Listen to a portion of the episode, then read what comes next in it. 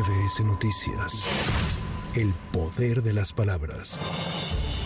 En la conferencia matutina, el presidente López Obrador reveló que el próximo 5 de febrero no acudirá a Querétaro por el Día de la Constitución. Indicó que va a conmemorar ese día en Palacio Nacional, donde presentará un paquete de iniciativas de reforma que tienen que ver con salarios y pensiones, la reforma al Poder Judicial y una electoral. En esta ocasión no voy a asistir el 5 de febrero a Querétaro, el Día de la Constitución, porque vamos a conmemorar ese día aquí en el recinto en donde se aprobó la Constitución de 1857.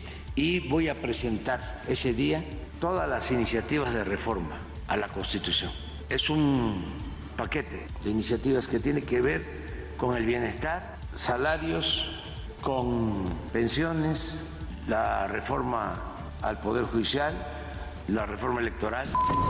Además, el jefe del Ejecutivo Federal pronosticó que la economía mexicana crecerá 3.5% este año e indicó que en su administración el Producto Interno Bruto terminará con un crecimiento promedio del 1.3% anual. Este año pienso que vamos a crecer 3.5, igual del año pasado. Se lleva un estimado de 3.4, pero creo que vamos a cerrar en 3.5. Tengo mi pronóstico de que a pesar de la pandemia, vamos a lograr un crecimiento anual en el sexenio de 1.3.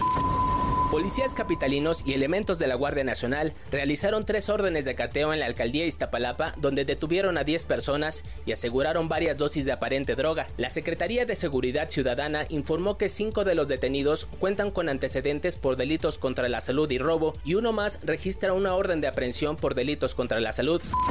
Luego de que Sudáfrica denunció ayer a Israel ante la Corte Internacional de Justicia por incumplir las prevenciones de genocidio por el conflicto de guerra contra Hamas en Gaza, autoridades de Israel respondieron hoy ante la Corte. Señalaron que la denuncia está distorsionada y no refleja la realidad del conflicto en la franja de Gaza. Además, acusaron a Sudáfrica de violar la Convención sobre Genocidio al considerar que apoyan al grupo yihadista Hamas, pues señalaron que buscan la eliminación del Estado de Israel. Con información de reporteros y corresponsales para MBS Noticias, Giro Montes de Oca. MBS Noticias. El poder de las palabras.